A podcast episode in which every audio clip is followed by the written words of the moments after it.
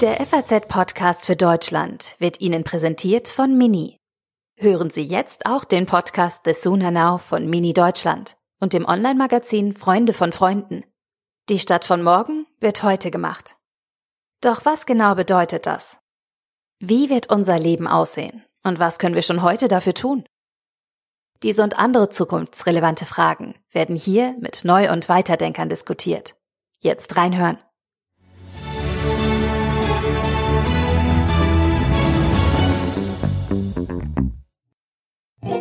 Wie lange kommt Ihnen das Leben mit dem Coronavirus eigentlich inzwischen vor? Ich kann mich ehrlich gesagt kaum noch an die Zeit davor erinnern. Wenn ich zum Beispiel einen Film gucke, äh, erschrecke ich mich fast, wenn fremde Menschen sich die Hand geben oder sich berühren. Ja, und wenn Sie jetzt heute hier unsere hundertste Folge des FAZ-Podcasts für Deutschland hören, gestartet sind wir am 20. Januar, dann muss man auch sagen, seitdem wir diese Sendung machen, ist Corona unser täglicher Begleiter. Und selbst wenn wir mal ein anderes Thema haben, was wir inzwischen auch häufiger tun, dann hat es mindestens indirekt mit dem Virus zu tun. Wenn Sie sich wundern bei der Folgennummer, weil da 101 steht, ja, stimmt, aber Folge 1 war ein Trailer, nur ein Vorgeschmack. Was die Anzahl der echten Episoden angeht, sind wir heute genau bei 100. Und da ist es natürlich fast schon ein Muss, zum Mini-Jubiläum mit dem Mann zu sprechen, der eine der wichtigsten Funktionen hat in der Bekämpfung der Pandemie. Ich freue mich auf Gesundheitsminister Jens Spahn und dann im Anschluss Schluss fragen wir noch beim Chaos Computer Club nach, was die denn von dieser Corona-App, Tracing-App halten. Herzlich willkommen an diesem Freitag, den 12. Juni beim FAZ-Podcast für Deutschland. Ich bin Andreas Krobock. Schön, dass Sie dabei sind. Wir haben in den vergangenen Monaten viel erlebt in Sachen Corona-Bekämpfung. Ganz grundsätzlich muss man aber sagen, jedes Land auf dieser Welt hat sein ganz eigenes Süppchen gekocht. Keine gemeinsame Strategie, weder in Europa noch weltweit. Klar, Absprachen müssen ja sein, Grenzöffnungen, Handel, Hilfsprogramme und so weiter. Aber ansonsten war das doch irgendwie eher ein Wettbewerb der besten internationalen Maßnahmen. Als ich mit den Mitarbeitern von Jens Spahn in den letzten Tagen telefoniert habe zur Vorbereitung des Gesprächs, da hat man mir gesagt, der Gesundheitsminister hat direkt vor dem Interview eine äh, stundenlange Telefonkonferenz mit den anderen europäischen Gesundheitsministern. Ja, und dann habe ich mich mal auf die Suche gemacht. EBSCO heißt diese europäische Gruppe, Rat für Beschäftigung, Soziales, Gesundheit und Verbraucherschutz. Ja, und es scheint mir so, zumindest entnehme ich das den Pressemeldungen der entsprechenden EU-Seite, als sei das heute tatsächlich die erste gemeinsame Telefonkonferenz der europäischen Gesundheitsminister gewesen. Perfekte Einstiegsfrage für unseren Mann auf dem Posten, der jetzt hoffentlich zugeschaltet ist. Hallo Jens Spahn. Hallo Herr Krobock, guten Tag. Ja, Herr Spahn, ich hoffe, ich habe nur was übersehen und es gab doch schon so eine Besprechung, nur ist nichts davon bekannt geworden.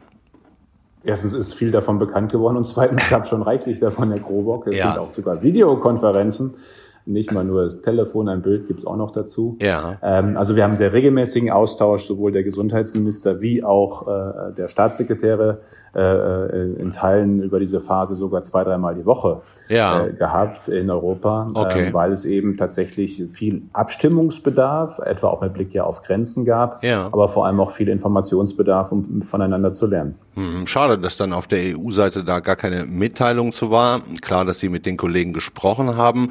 Ähm, ähm, würden Sie denn sagen, dass Sie in Europa sich gut abgesprochen haben, was Corona angeht? Was wir alle gespürt haben von Anfang an ist, das äh, geht noch besser. Wir haben eine Zeit gebraucht, um äh, tatsächlich auch einen äh, Austausch, einen Mechanismus einfach zu finden. Klar, kennen wir uns untereinander persönlich. Ich bin phasenweise im täglichen Telefonat mit meinem italienischen oder meinem französischen Kollegen äh, gewesen.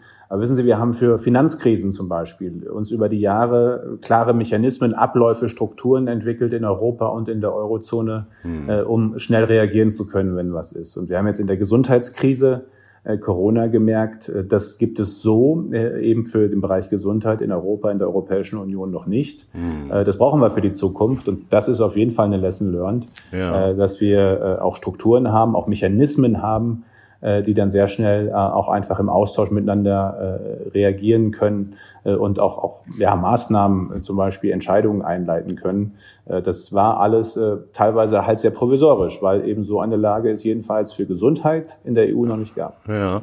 Erlauben Sie mir bitte einen etwas albernen Vergleich. Nehmen wir mal an, wir wären jetzt beim Grand Prix d'Eurovision. Wer würde gewinnen im europäischen Vergleich? Germany 12 Points oder Österreich? Oder wen sehen Sie da mit dem nötigen Abstand jetzt am Fortschrittsliest. Ja, ich meine, es lässt sich ja am Ende nicht, nicht so abgrenzen. Das Virus kennt keine Grenzen, äh, deswegen haben wir auch grenzüberschreitende Situationen gehabt. Saarland, Grand Est äh, mit Frankreich, äh, Bayern mit, mit Österreich.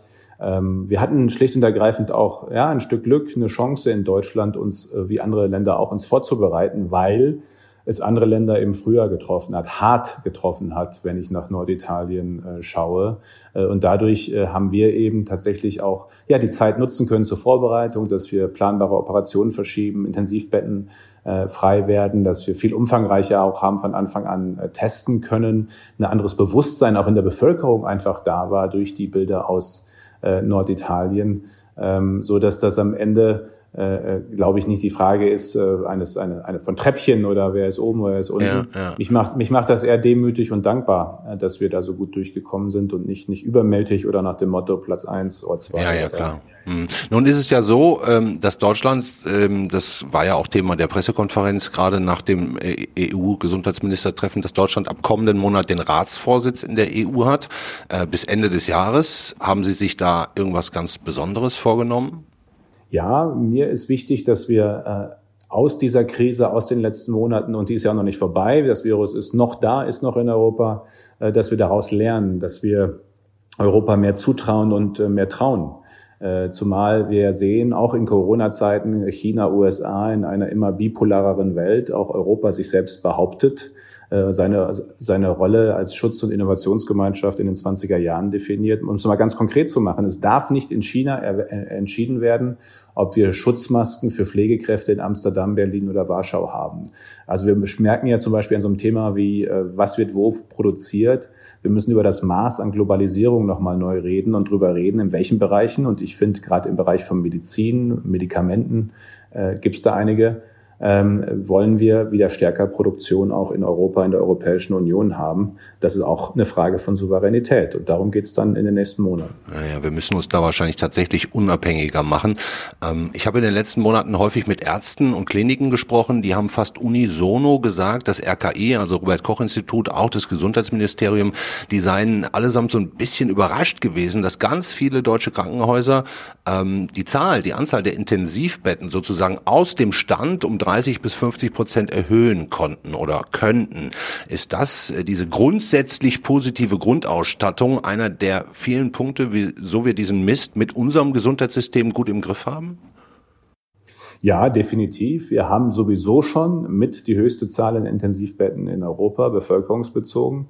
Äh, und dann ist es eben gelungen, etwa indem man auch zum Beispiel Beatmungsgerät, andere Materialien äh, aus dem OP-Saal, aus ambulanten äh, Behandlungszentren in die Kliniken gebracht hat, in die Intensivstationen, eben Intensivkapazitäten weiter aufzubauen. Und wir haben im Moment immer noch mehr Intensivbetten frei, als Italien und Frankreich zusammen überhaupt haben. Und das zeigt sehr, sehr stark. Erstens, unser Gesundheitswesen ist bei allen Problemen im Alltag äh, verlässlich, stabil, äh, sehr, sehr breit angelegt. Äh, und es zeigt eben auch in der Krise, können wir das sogar noch weiter verstärken und aufbauen. Und dass das so schnell ging, das war ja auch der Punkt zum Eingang Ihrer Frage, das hat mich tatsächlich auch wie übrigens auch manche Klinik selbst äh, positiv überrascht hat, dass wir das so gut hinbekommen haben. Hm. Wenn Sie jetzt die, die Arbeit der Bundesregierung und auch Ihre eigene Arbeit bewerten würden, so eine Art Corona-Zwischenbilanz äh, ziehen, wie würden Sie sich da bewerten? Sagen wir mal auf einer Skala von eins bis zehn. Zehn wäre das Beste? Den Teil überlasse ich Ihnen, überlasse ich Ihnen, Herr Krobock. Ja, aber sind Sie, sind Sie äh, mit dem Blick in den ich Spiegel? Bin gut, nein, ich bin ja. toi, toi, toi. Ich bin, ich bin äh, gut zufrieden. Ich bin dankbar dafür, wie wir bis hierhin durchgekommen sind. Ich würde mir wünschen, dass die Deutschen das manchmal selbst wahrnehmen. Ich kriege fast täglich Anrufe aus der ganzen Welt von Gesundheitsministern, Premierministern, Gouverneuren aus den USA, äh, die fragen, sag mal, eure Zahlen sind so vergleichsweise besser als die vieler anderer Länder. Wie habt ihr das gemacht? Ähm, und, das zeigt ja dieses hohe Interesse, ähm, dass wir tatsächlich ganz gut vergleichsweise durchgekommen sind bei allen Problemen, die es natürlich im Alltag gibt, bei allen Härten, die es ja auch in vielerlei Hinsicht gibt. Und wenn wir das selbst manchmal wahrnehmen würden, ich würde mir mal ein bisschen mehr Corona-Patriotismus wünschen in Deutschland. Äh, einfach auch, dass wir, Weniger dass wir Demos. bei allen Problemen, wir sind immer gut im Problem, aber ab und zu mal wahrnehmen, ey Leute, das haben wir eigentlich ganz gut hingekriegt. Ja, ja. Also ich finde auf jeden Fall, Sie haben dann einen ziemlich guten Job gemacht, auch in der unaufgeregten Art der Kommunikation, fand ich immer sehr angenehm. Ähm, allerdings, was jetzt diese Corona-App angeht, das ist ja eins der, der nächsten Dinge, die da jetzt kommen, ähm, da bin ich nicht so ganz sicher. Bringen uns doch mal auf Stand. Also letzten Sonntag hieß es in der Rheinischen Post, die App kommt nächste Woche. Eigentlich sollte ja mal im April kommen. Jetzt war sie diese Woche auch nicht da. War das irgendwie ein Kommunikationsfehler, weil sie das Interview in der Annahme gegeben haben, dass es Montag kommt und die haben es aber sofort am Sonntag rausgehauen und so ist der Eindruck entstanden, dass die App schon diese Woche hätte kommen sollen?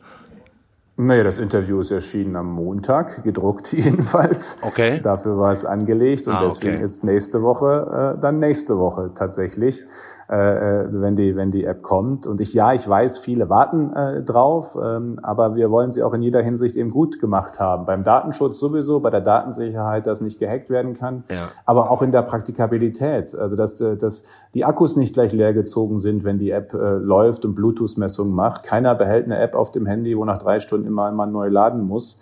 Äh, Das klingt banal, war aber ein wichtiger Punkt. Dafür brauchten wir von Apple und Google, weil die ja nun mal für viele Endgeräte eben auch die Software machen, äh, die entsprechenden äh, Schnittstellen. Ähm, Die haben wir erst vor zwei, drei Wochen gekriegt. Es ist eine Höchsttechnologie fast, äh, die Bluetooth-Messungen jetzt auch so zu machen, dass man nachvollziehen kann, wer war wem wie nah, wie lang. Ähm, Und das ist dann schon ein äh, rundes, gutes Paket sozusagen, was diese App äh, wird leisten können und das dann auch noch völlig freiwillig und dezentral, äh, was ja zu Recht und nachvollziehbarerweise auch vielen wichtig ist. Ist das Ding denn jetzt fertig? Also quasi bereit zum Launch? Das geht nächste Woche los, genau. Ja. Ähm, Wissen Sie schon mit- wann? mit- Montag, Dienstag, Mittwoch? Sie werden es rechtzeitig erfahren, Herr Klok, Ja, an welchem Tag es, äh, es losgeht.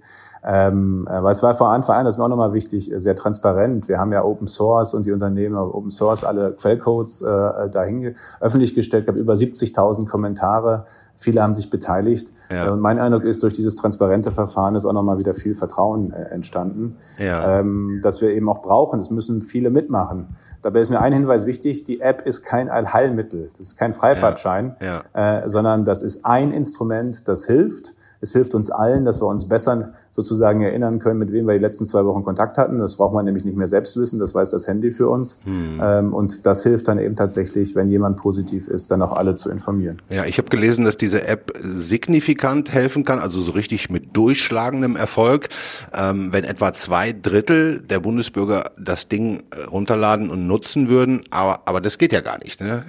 Äh, Ich habe es mal so durchgerechnet. Also laut Statista haben in Deutschland knapp 60 Millionen Menschen ein Handy, also nicht alle davon ein Smartphone. Das heißt ja im Klartext, dass um auf diese zwei Drittel zu kommen, für den perfekten Erfolg, ähm, wirklich jeder, der ein Handy hat, die App auch runterladen müsste. Das ist ja eigentlich unrealistisch, oder?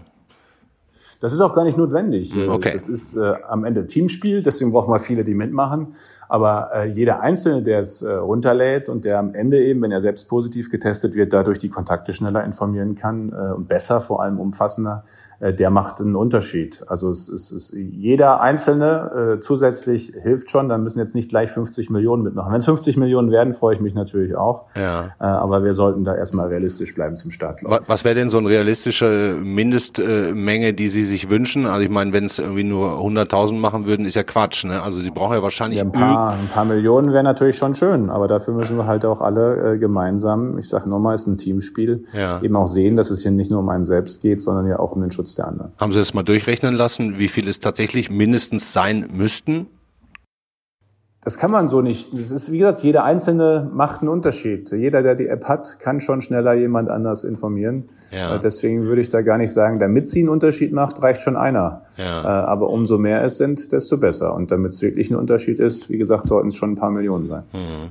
Ähm, ich weiß, Sie können natürlich keine Vorhersagen hier machen. Drosten hat mir äh, vorletzte Woche im Podcast gesagt, er glaubt, dass wir es vielleicht sogar ohne Impfstoff durch den Herbst schaffen können. Ich meine, gut, er ist Epidemiologe oder Virologe, trifft keine politischen Entscheidungen. Und ich weiß natürlich, dass das aus Ihrer Sicht auch eine Gratwanderung äh, ist, sich da zu äußern, weil die Leute ja vorsichtig bleiben sollen und auch die App runterladen sollen. Aber ähm, Herr Spahn, wenn man jetzt mal die letzten drei, vier Monate passieren lässt und sich mal zurückerinnert, wie hoch die Alarmstufe vor zwei, drei Monaten war, wo wir heute stehen, ähm, wie optimistisch sind Sie, dass wir das irgendwie hinter uns bringen können? Ich bin sehr optimistisch. Wir haben viel gelernt über das Virus, eben auch durch Experten wie Herrn Rossen, durch viele andere. Äh, viel darüber gelernt, wie wir umgehen mit dem Virus. Jeder von uns im Alltag, äh, bei den eigenen Verhaltensweisen äh, viel gelernt. Und zweite Welle ist ja, klingt immer so, so überraschend Tsunami-mäßig. So wird es ja nicht sein. Dadurch, dass wir sehr umfassend testen, werden wir jede Entwicklung sehr frühzeitig erkennen und auch mit einem anderen Wissen erkennen können, mhm. äh, so dass wir schon auch passieren, ob und äh, sehen, ob und was da passiert. Ähm, und das macht mich grundsätzlich optimistischer, aber wie gesagt, wir haben selbst in der Hand über die nächsten Wochen und Monate. Hm. Ich stelle Ihnen jetzt zum Abschluss noch eine etwas hinterhältige Frage, okay? Okay. Glauben Sie, ähm, dass Sie den Gesundheitsminister-Krisenjob so gut gemacht haben und auch noch machen, dass Ihnen das irgendwann auch dabei mal helfen könnte, Bundeskanzler zu werden? Das äh, das ist ehrlicherweise was, worüber ich mir noch, ob sie es glauben oder nicht, keine Gedanken gemacht haben. Glaube ich nicht. So einer, das ist mir egal, ob sie es glauben. Äh, es ist trotzdem das äh, Thema, es hat ja so mich äh, auch natürlich beschäftigt in den letzten Wochen, wo es mir erstmal darum ging, hier auch für Deutschland, mit Deutschland, mit den Deutschen gut durchzukommen und in Europa. Das ist die Handlungsmaxime. Und alles andere entscheidet sich vielleicht irgendwann mal, wenn die Zeiten wieder andere sind. Für mich ist der Hauptfokus die letzten Wochen genau, ob sie es, wie, ob sie es glauben oder nicht, ist es so. Sie genau müssen, Sie müssen es ja auch so sagen. Äh, meinen Sie, glauben Sie denn, dass Ihr Verbündeter im Kampf um den CDU-Vorsitz, Armin Laschet, äh, sich gegen äh, Merz durchsetzen kann auf dem Parteitag im Dezember? Ich habe den März hier auch vor drei Wochen im Interview gehabt. Der ist auch nicht unoptimistisch, oder sagen wir, der ist nicht pessimistisch. Naja, ist, der Antritt ist ja grundsätzlich immer erstmal optimistisch, aber unabhängig davon äh, bin ich äh, bin ich da guter Dinge. Äh, Armin Laschet und ich haben äh, noch vor der Corona Krise ja auch damit geworben, dass wir sagen, wir kennen Regierungsverantwortung. Ähm, äh, wir wissen eben auch, wie man Dinge nicht nur beschreibt und darlegt, sondern wie man sie dann äh, auch umsetzt, auch im politischen Kontext. Ich glaube, das ist in den letzten Wochen auch nochmal deutlicher gefordert gewesen. Äh, und jetzt geht es darum, die 20er Jahre eben zu beschreiben, äh, mit den äh, Dingen, die wir aus Corona gelernt haben, aber auch mit der Frage, gerade aus so einer Wirtschaftskrise, die ja jetzt kommt, ja, ja. auch was, was, was Deutschland stark machen soll in den 20ern. Und da hat, der Armin Laschet viel zu bieten, auch viel gezeigt in Nordrhein-Westfalen. Und da möchte ich ihn gerne bei unterstützen. Ja, und wenn der es nicht schafft, sind Sie der Nächste. Wir schaffen das. Ja, sehr gut. Ja, vielen Dank, Jens Spahn. Nicht nur für das Interview, äh, äh, auch für Ihre Arbeit. Ich drücke Ihnen die Daumen, äh, dass Sie in den nächsten Monaten oder auch vielmehr allzeit die bestmöglichen Entscheidungen treffen. Danke Ihnen und äh, über die nächste können wir bei Gelegenheit dann nochmal reden. Sehr, sehr also, gerne. Alles gut. Dankeschön, schönes Wochenende. Jo, Tschüss. Ihnen auch. Tschüss. Jens Spahn Gesundheitsminister. Vorsichtig optimistisch, natürlich Profi genug, um sich nicht zu Aussagen hinreißen zu lassen, die ihm nachher um die Ohren gehauen werden können. Aber er klingt ja durchaus optimistisch. Kann er ja auch. Läuft er insgesamt ganz gut, sagt er ja selber, dass ihm ein bisschen Corona-Patriotismus gefallen würde. Ob wir eines Tages im Rückblick auch auf die Corona-App mal zurück oder zufrieden zurückblicken können, wird sich in den kommenden Wochen und Monaten zeigen. Ähm, wir haben überlegt, mit wem wir am besten über diese App sprechen können und sind dann eigentlich sehr, sehr schnell ähm, auf den Chaos Computer Club gekommen. Und zugeschaltet ist uns jetzt einer der Sprecher. Hallo, Linus Neumann. Schönen guten Tag. Herr Neumann, Sie sind ja ein Kollege, weil Sie machen den Podcast Logbuch Netzpolitik. Sie sind aber auch IT-Sicherheitsexperte, Psychologe und natürlich Hacker. Ähm, muss man eigentlich hacken können, richtig gut, um im Chaos Computer Club irgendwie mitreden zu können? Ähm, ich denke, der Chaos Computer Club ist eine Vereinigung von ähm, Hackern, die sich nicht nur mit IT-Sicherheit auseinandersetzen. Es geht eher um Mindset, Dinge zu verstehen, Dinge zu durchdringen, Dinge irgendwie vielleicht besser oder zweckentfremden, besser machen oder zweckentfremden zu wollen. Und es gibt viele Bereiche, äh, in denen Hacking stattfindet, die nicht unbedingt was mit IT-Sicherheit zu tun haben. Insofern, ähm, ich denke, wir haben unser unsere Perspektive da sehr viel breiter und solange man sich mit äh, irgendeinem Thema in einer größeren Tiefe auseinandersetzt und am besten noch kreativ und sich für interessante Probleme interessiert, äh, findet man auch im Chaos Computer Club viele interessierte Gleichgesinnte. Wir wären ja blöd, wenn wir uns den ganzen Tag nur über IT-Sicherheit unterhalten würden. Ne? Wir brauchen ja auch andere Sachen, ja. mit denen wir uns auseinandersetzen. Klar. Also ich finde es ja durchaus bemerkenswert, dass Sie mit Ihrem Wissen äh, schon seit Jahren auch von der Bundesregierung gehört, gefragt, eingebunden werden. Ähm, da gibt es beiderseitig schon länger keine Berührungsängste mehr? Ähm, ich habe den Eindruck, dass wir eher noch im, in parlamentarische Prozesse eingebunden werden. Ja, also dann auch gerne mal von der Opposition. Ähm, ich freue mich immer, wenn wir gehört werden. Das ist natürlich nicht immer der Fall. Ne? Also wenn wir äh, im Bereich der inneren Sicherheit und gegen überbordende Überwachungstechnologien äh, einsetzen oder ähm, wenn wir Schwachstellen im medizinischen Bereich des Gesundheitssystems äh, anmerken, dann finden wir da nicht immer so viel Gehör, wie wir uns wünschen würden. Aber es ist ja auch vorsichtig gesagt ja Teil des äh, politischen demokratischen Prozesses, dass da eben sehr viele Interessengruppen sind, die sich, ähm, die sich hoffen, Gehör zu finden und sich immer natürlich mehr Gehör wünschen, als sie bekommen. Hm. Und äh, diskutieren Sie das denn im Club auch mal kontrovers, dass Sie quasi von unabhängigen, irgendwie wilden, unkontrollierbaren Hackern äh, zu Beginn der 80er Jahre äh, über die Jahrzehnte inzwischen sogar zu ja, politischen Beratern geworden sind, quasi damit auch so ein bisschen zum Establishment gehören? Also vom, vom Establishment sehe ich uns noch weit entfernt, aber wir sind eine politische Vereinigung und wir haben natürlich äh, Ziele, die politisch sind und wir haben unterschiedliche Möglichkeiten, die uns zur Verfügung stehen, diese Ziele zu verfolgen. Und wir machen von all diesen Möglichkeiten Gebrauch. Wenn das bedeutet, dass wir einen Staatstrojaner hacken, auseinandernehmen und veröffentlichen, weil wir gegen Staatstrojaner sind, dann ist das eine der Möglichkeiten, die wir haben und von denen haben wir jetzt schon zweimal Gebrauch gemacht wenn wir zu dem gleichen Thema als Sachverständige in Ausschüsse des Deutschen Bundestags geladen werden, um dort technische Einschätzungen dazu zu geben oder im NSA-Untersuchungsausschuss uns einzubringen, dann machen wir das genauso. Das sind ähm, für uns einfach das äh, Nutzen von Möglichkeiten, die wir haben. Ja, der Fallback ist immer, dass wir die Sachen am Ende kaputt kloppen und ähm, hacken und äh, dann äh, denke ich, dann sind wir auch wieder genau der anarchistische Haufen, den wir inzwischen äh, seit 38 Jahren, 39 Jahren bald äh, sehr erfolgreich ähm, zeigen. Ja, wollen sie auch bleiben wahrscheinlich. Lass uns doch mal über ja, auf jeden Fall. Also das mit dem Establishment nehme ich Ihnen jetzt so ein bisschen, ein bisschen übel. übel habe ich mir gedacht. Ja, ja, sorry. reden, reden wir aber doch jetzt über den äh, Grund, äh, warum wir jetzt miteinander sprechen heute, die Corona-App. Ne? Also Mitte, Ende April, da haben Sie in einem offenen Brief äh, davor gewarnt, die Regierung, äh, die, quasi die Öffentlichkeit, nicht nur ein bisschen Datenschutz zu machen mit diesem Ding, sondern wirklich mal radikal und äh, vollständig. Und äh, die, die App kommt ja jetzt nächste Woche. Ich bin davon überzeugt, Sie haben die jetzt auch ganz aktuell gesehen. Sind Sie jetzt zufrieden mit dem Ergebnis? Also, ich möchte dazu ganz kurz sagen, wo, von wo wir gekommen sind. Ne? Im März war die Diskussion darüber, GPS-Daten zu nutzen, Mobilfunkzellenabfragen zu nutzen. Ähm, und wir sind jetzt bei äh, über den zentralen Ansatz, bei dem wir immer noch äh, auf einem zentralen Server Kontaktprofile von infizierten Personen gehabt hätten, bei einem dezentralen, datensparsamen Ansatz. Das ist eine sehr lange Entwicklung mit sehr vielen wichtigen Schritten.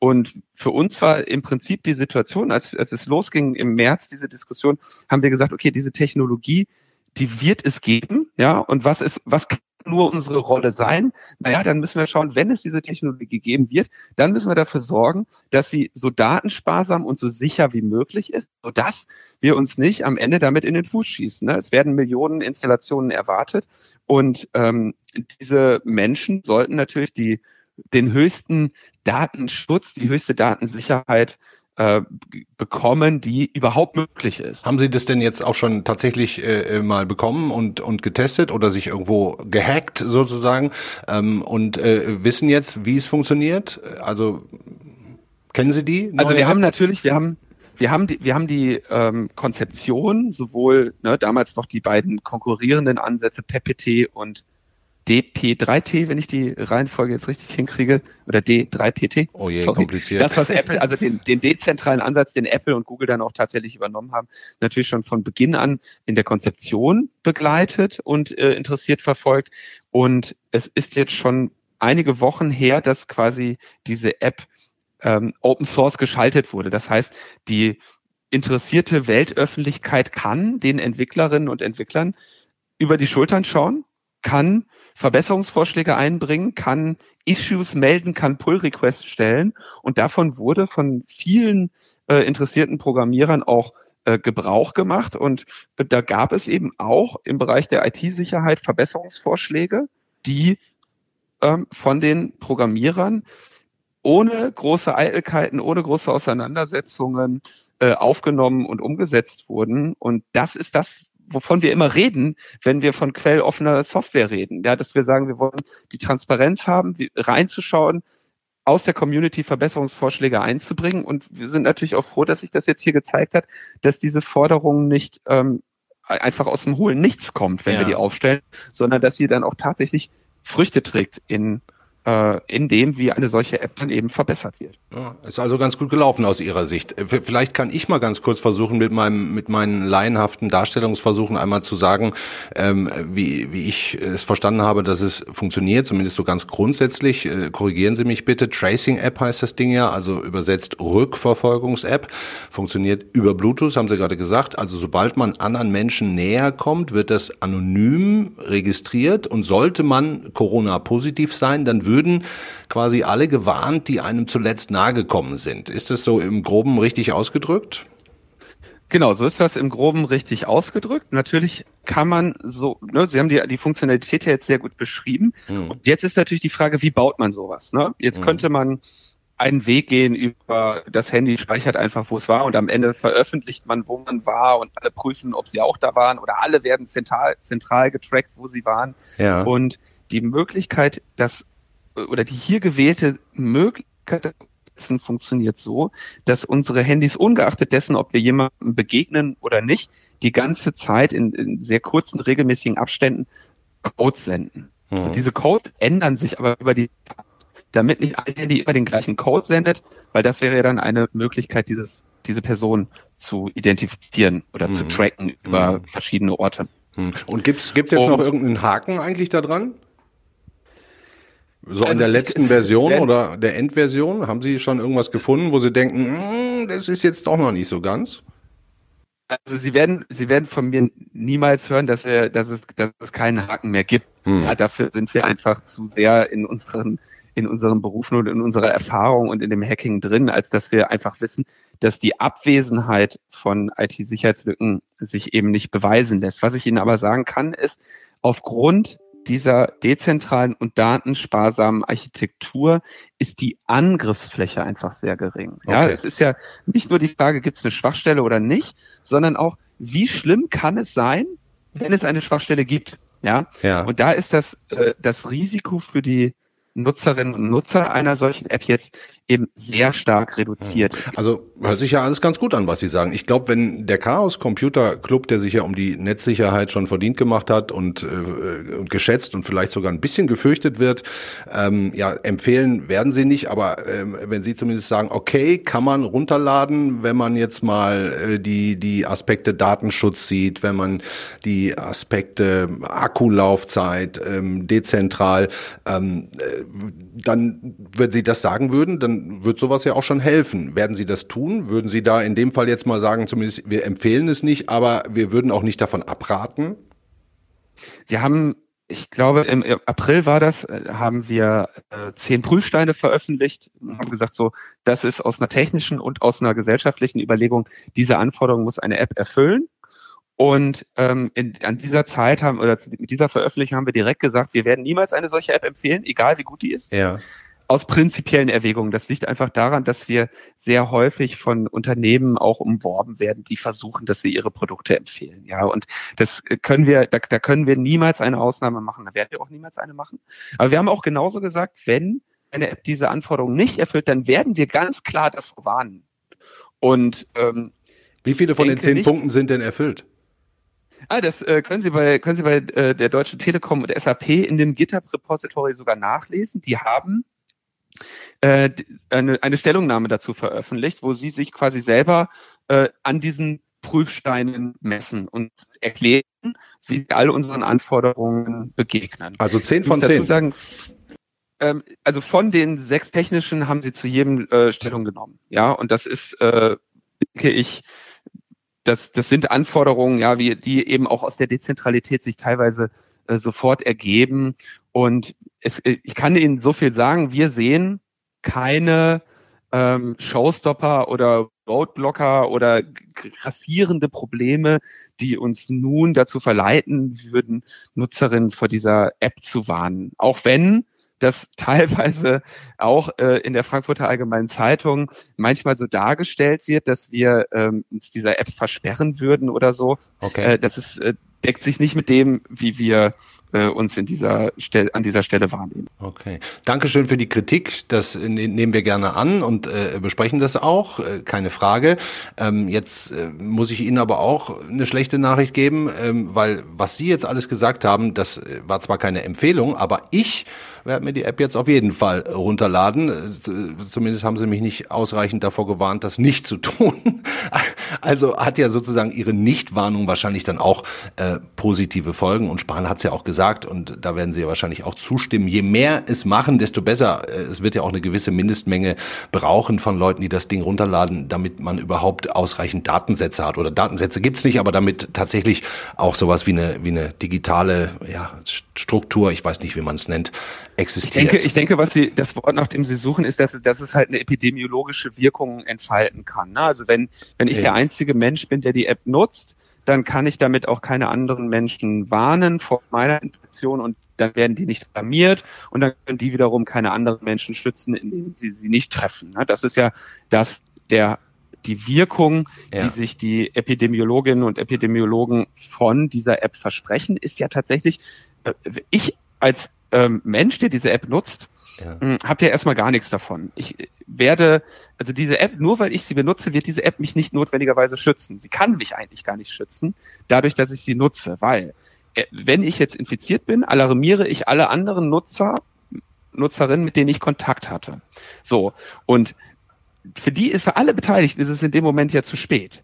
Äh, es geht jetzt nur noch um die Menschen, die dann nicht mehr Kontakt mit den potenziell Infizierten haben, ja. weil diese sagen, oh herrje, ich wurde hier alarmiert, ich werde heute Abend nicht zum Kegeln gehen, ja, und nicht in, in den Einkaufsladen gehen und dort äh, eventuell andere Menschen im Risiko Ja, sondern begebe mich in die soziale Isolation quasi wieder, ne? Dann, ich begebe ja. mich in die Isolation Quarantäne, und sehe ja. zu, dass ich schnell getestet werde, ja. Mhm. Und wenn das stattfindet, dann werden von dieser, von den Nutzerinnen und Nutzern dieser App eben potenziell auch die Menschen geschützt, die die App vielleicht gar nicht benutzen. Mhm. Aber natürlich ist für den Effekt so viel verstehe ich davon, auch wenn ich Wert darauf lege, ne, ich bin kein Epidemiologe, ich kann das nicht beurteilen. Mhm. Dafür gibt es ganz andere Leute, die ihr Leben dieser äh, Forschung ne, äh, gewidmet haben ja, klar, klar. und denen vertrauend, das, was sie sagen, leuchtet mir irgendwie ein als, als Laie dass es offenbar notwendig ist, dass viele Leute diese App nutzen. Und der Beitrag, den man dazu dann nur leisten kann, ist dafür zu sorgen, dass es so wenig Gründe wie möglich gibt, sie nicht zu benutzen. Mhm. Ja, herzlichen Dank, Linus Neumann. Sehr, sehr interessant. Also wirklich spannend. Vielen Dank für das Gespräch. Ich bin gespannt auf die App. Ähm, hab schon gesagt, ich werde sie mir runterladen. Ähm, Sie ja bestimmt auch. Und ja, ich, ich hoffe, ich hoffe. das ist gemein. Sie wissen, dass ich das nicht sagen werde. ja, ja, ja, ich weiß schon. Ich, ich danke Ihnen auf, ich danke Ihnen auf jeden Fall äh, sehr herzlich. Hat Spaß gemacht. Äh, bleiben Sie dran. Wenn Fehler kommen, decken Sie die auf. Äh, ja, machen weiter wir müssen alle weitermachen. Schönes Wochenende. So, genau so ist das, ne? So ist ja. das ja auch in der Entwicklung, ne? Also Fehler werden gemacht, damit sie korrigiert werden können. Genau. Vielen Dank. Dankeschön. Ja, das war die 100. Episode des FAZ Podcast für Deutschland. Schön, dass Sie dabei waren. Ähm, ich finde sehr aufschlussreich. Jens Spahn macht Mut und überraschend viel Mut macht der Chaos Computer Club, denn dass sie quasi ja alle ihre Wünsche erfüllt sehen und im Moment stand heute wenig Kritik an dem haben, was da dann nächste Woche veröffentlicht wird, das ist ja schon auch eine gar nicht so schlechte Errungenschaft oder auch Leistung von allen Beteiligten. Das war's für heute. Ähm, wünsche Ihnen ein schönes Wochenende. Nächsten Montag sind wir wieder für Sie da. Ciao.